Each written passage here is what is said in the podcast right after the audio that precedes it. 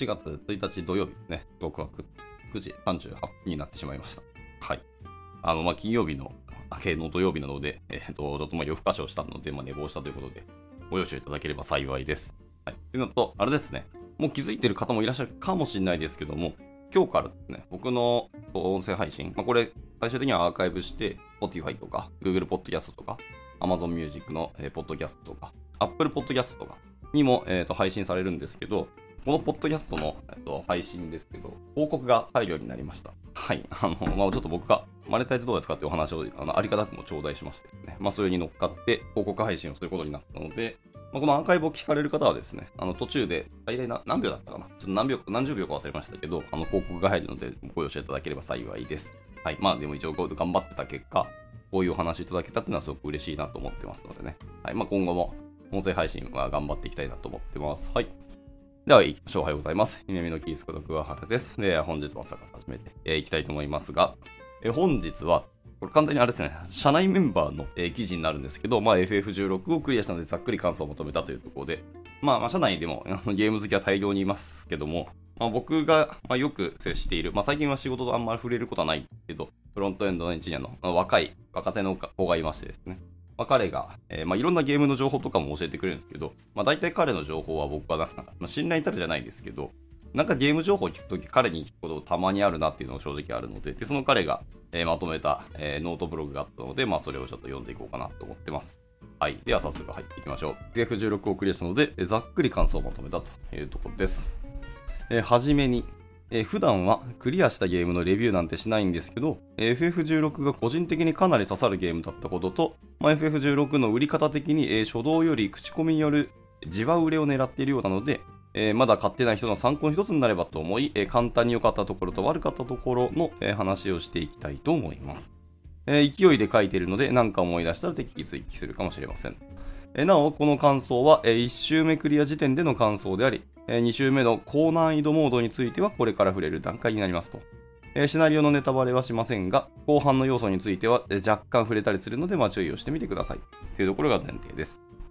はい。じゃあまず、良、かったところからですけども、まずは戦闘アクションからですね。はい。えー、で正直、体験版までは、えー、どうせ机にのアクションでしょ？うみたいな風に思っており、えー、あまり期待をしておりませんでしたが、今作のアクションはマジで良いと。個人的には一番評価したいところはこの戦闘アクションになります。えー、公式でも散々触れられておりますが、えー、本作ではシナリオを進めていくにつれて、えー、主人公が各召喚獣の力を獲得する流れになっており、えアビリティポイント AP ですね、を消費することでアビリティを解放したり、え強化できるような仕組みになっておりますと。なんか FF10 と同じような感じの似たようなシステムなんですかね。僕10結構やったんですけど、あれもなんか、あれ召喚獣じゃないか。普通に単純にスフィアで個人の能力がアップしていくみたいな感じか。なので、ちょっと違うかもしれないですね。はい。で、このアビリティ、え一つ一つが、えアクションに大きな影響を与えるものになっており、えアビリティのビルドを考えるだけでもかなり楽しいものとなっておりますと。はい。で、ビルドが少ないという意見を見かけますが、えー、コマンド RPG のシリーズだった FF シリーズとして見た場合は、えー、確かに数は少ないかもしれませんが、え、アクションゲームとして見た場合、アクションが大幅に変わるようなアビリティがこれだけあれば、まあ、かなり遊べるとも思ってますと。はいはい、なるほどね。視点が、えー、FF から見たかっていう、今までの FF の歴史から見ていったら、まあ少ないよねっていう。まあ FF に慣れている人たちの感触からするとそういう風に感じるけど、えー、アクションゲームという観点だけに立ってみると、いや、全然大幅に変わるアクションがたくさんあるんで、まあ、結構遊べるんじゃないのっていう話ですね。個人的には終盤で手に入るオーディンのアビリティ。まあ、オーディンは多分召喚獣ですね。えー、境界転移はこのゲームのアクションを象徴するようなアビリティだと感じており、えー、個人的にもかなり気に入っております。うーん、この境界転移っていうのがあるんですけど、まあ、あの説明の画面も貼られてますね。はい、まあ、これがかなり気に入っているアビリティだそうですね。簡単に言えば攻撃や回避モーションを強制的にキャンセルするアビリティで、え格ゲー勢に伝わるように言えば、えギルティギアでいうロマンキャンセルですと。逆に伝わらないかもしれません。はい。えパッと見て使いどころが想像しにくい、えできる人はかなりオタクだと思います。えそういうようなアビリティですが、えなぜこのアビリティが FF16 のアクションを象徴しているかと感じるかというと、FF16 のアクションは基本的にコンボとカウンターが重要な設計になっております。細かいところははしょりますが、敵の攻撃をカウンターやジャスト回避した時に大きなリターンもしくはダメージっていうものが得られます。コンボによってリターンを伸ばすこともできるという遊びを追求するゲーム性になっており、境界転移は回避やカウンター、通常つながらない硬直の大きいモーションをキャンセルできるアビリティであり、その点でゲーム性に非常に噛み合っていると言えるでしょう。なるほどね。モーションキャンセルができると結構でかいですね。しかも硬直って割とストレスなんですよね。まあもちろんそういうことしないとゲーム性が成り立たないので、あの、つけるんですけど、でもそのでかい硬直、まあ大きいアビリティであればあるほど硬直もでかくなるんですけど、その大きい硬直をキャンセルできるアビリティなんですね。はいはい。あの、境界転移ってやつは。それは確かに、まあまあ、クロート勢からして好きでしょうね、これは。なるほどでした。で、他にも、えアクションの幅を広げる様々なアビリティがあり、最適解を追求するだけでかなりの時間遊ぶこともできます。明確な正解はないため、割と何も考えなくてもボスを倒せる難易度ではあるんですけど、えコンボ構築やアビリティの順番を考え出すと極端に深淵が広がっている、まあ、そんな奥深さがあるようなシステムになっています。これがまあ一応戦闘アクションのところのポイント、良いところでした。では続いていいところ。アクションしなくていいっていう話ですね。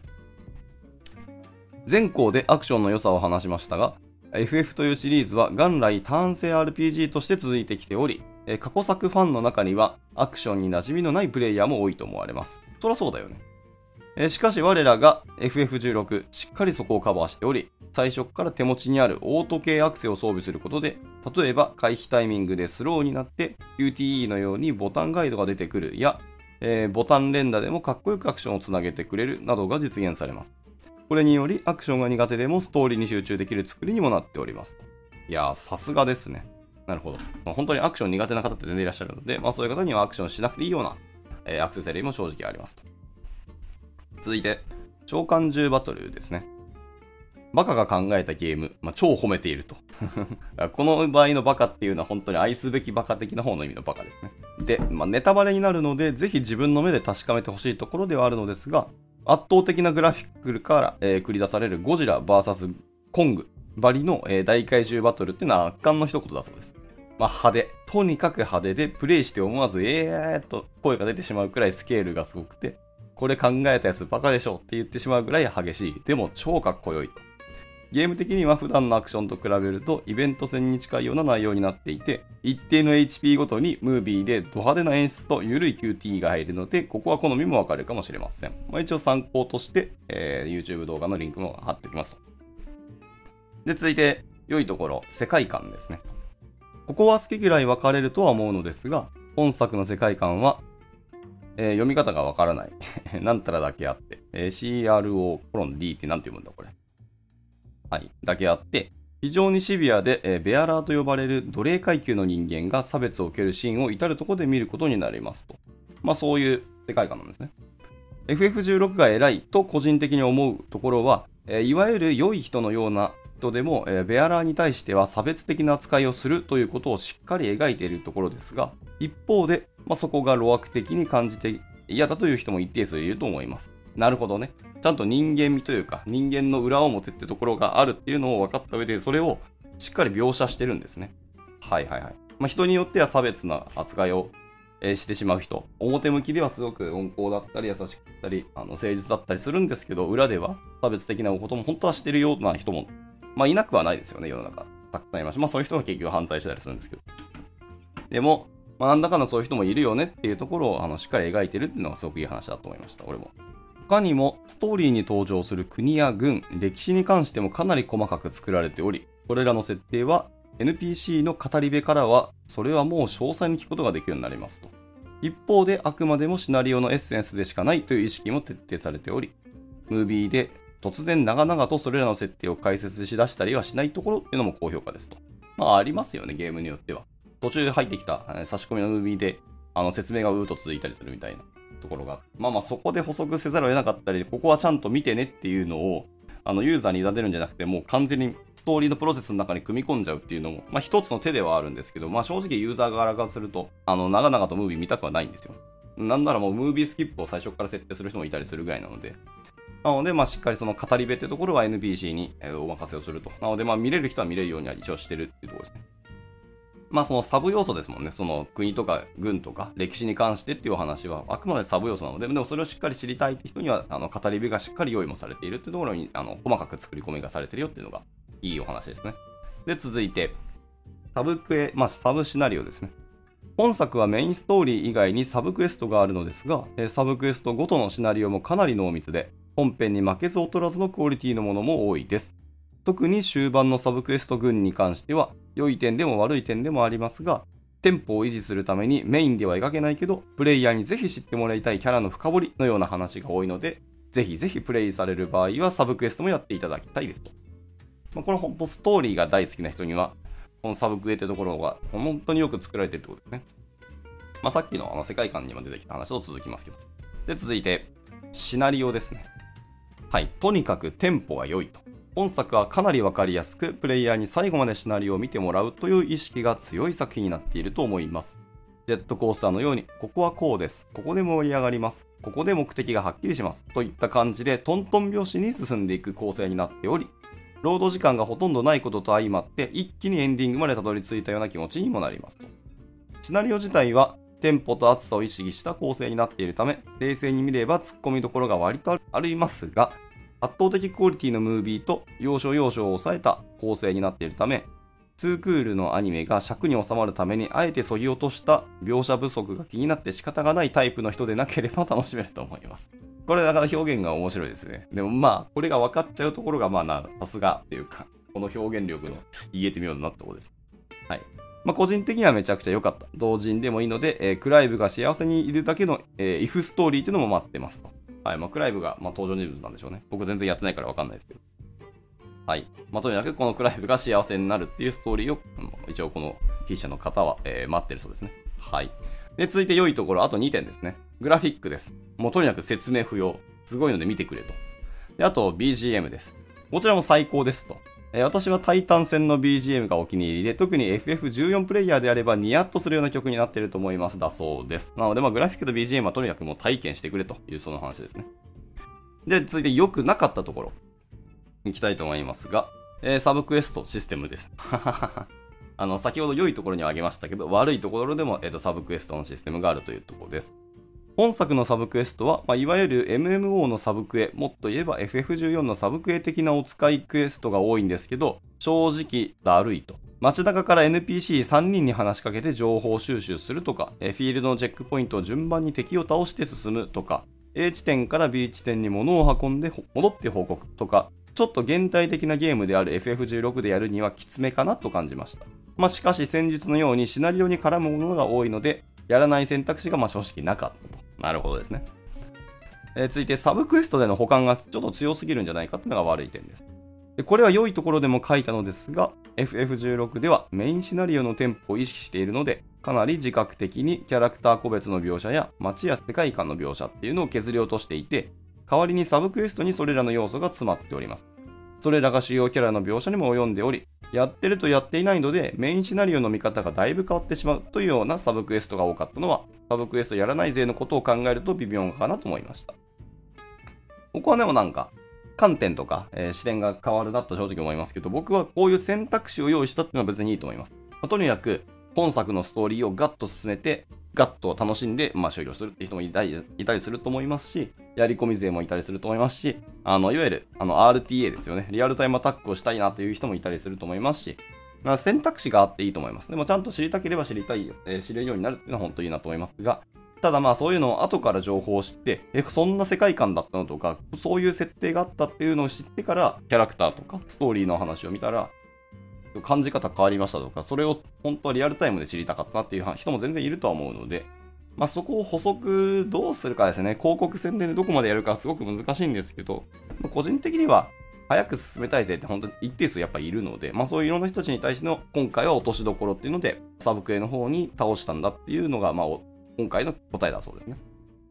まあいい悪いは全然あると思いますし、でも僕はそのさっきも言った通り選択肢があるっていうのはいいなと思ってます。ただ私だったら、あの、ストーリーちゃんと知りたい人なので、あの、サブクエ結構やっちゃうと思うし、僕は今書いていた、いただいたようなサブクエストって僕全然苦ではないタイプなんですよね。で、延々とやっちゃうタイプですから。負担になりますけど、僕あの、パワーウォッシュ？エミュレーター？シミュレーターっていうゲームがあるじゃないですか。ただただ、あの、高圧洗浄で家とか、あの、車とか飛行機とか洗うってだけのゲームですけど、僕はあれ結構好きで、あれ淡々とやってるんですよね。もう一周したんですけど、未だに何周も何周もずっと洗い続けてるようなタイプの人間です。なので僕サブクエスト全然苦ではないんですけど。はい。まあそういう人には本当に FF16 は結構ハマるんだろうなとはちょっと思いました。僕やってないですけどね。じゃあ続いていきましょう。えー、中ボスがワンパタワンパターンすぎる。では1周目時点の感想です。基本的にダンジョンは、えー、雑魚、中ボス、雑魚、中ボス、ラスボスみたいなリズムで進行することが多いんですけど、とにかく、でかい武器を大振りのモーションで振ります系の中ボスがちょっと多すぎると。まあ、いや、意図はわかるんですけど、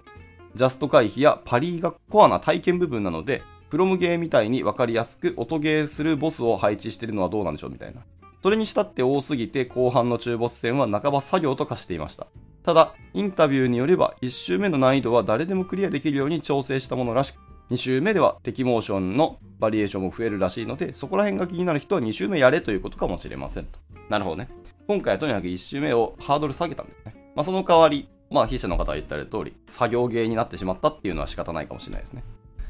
続きまして、中盤以降の拠点が歩きにくすぎると。はい。えモンハンワールドのアステラみたいな感じで、無駄に高低差があったり、え施設間の距離が遠かったりで割とストレスを感じてしまいましたと。はい。まあ、僕はそのモンハンワールドがわからないんですけど、まあ、やったことある人は共感あるかもしれないですね。で続いて、え探索はあんま楽しくないっていうのが、え次の悪い点ですね、え何度も言及しておりますが、シナリオにフォーカスさせることを意識しているので、探索要素もかなり控えめに感じました。町と町の間に大きめの草原や山などがあるんですけど、目を引くオブジェクトなども少なく、探索して得られるアイテムも旨味も少ないので、攻略中は道としか感じられませんでした。後半になってモブ班が、えー、解放されると、モブを探す楽しみは生まれるのですが、ゼルダのティアキンですね、のような移動する楽しさっていうのはこのゲームにはないように感じてしまいました。はい。最後に、いろいろ書きましたが、スクエニが大金叩いて送り出したゲームだけあって、フルプライスの価値は十分にあるゲームだなというふうに思いました。特にアクション面に関してはかなり気合が入った作りになっているので、FF シリーズに興味がない人でもアクション好きならかなり楽しめる作りになっていると思います。というわけで皆さん FF16 を買いましょうというところで締められておりました。はい。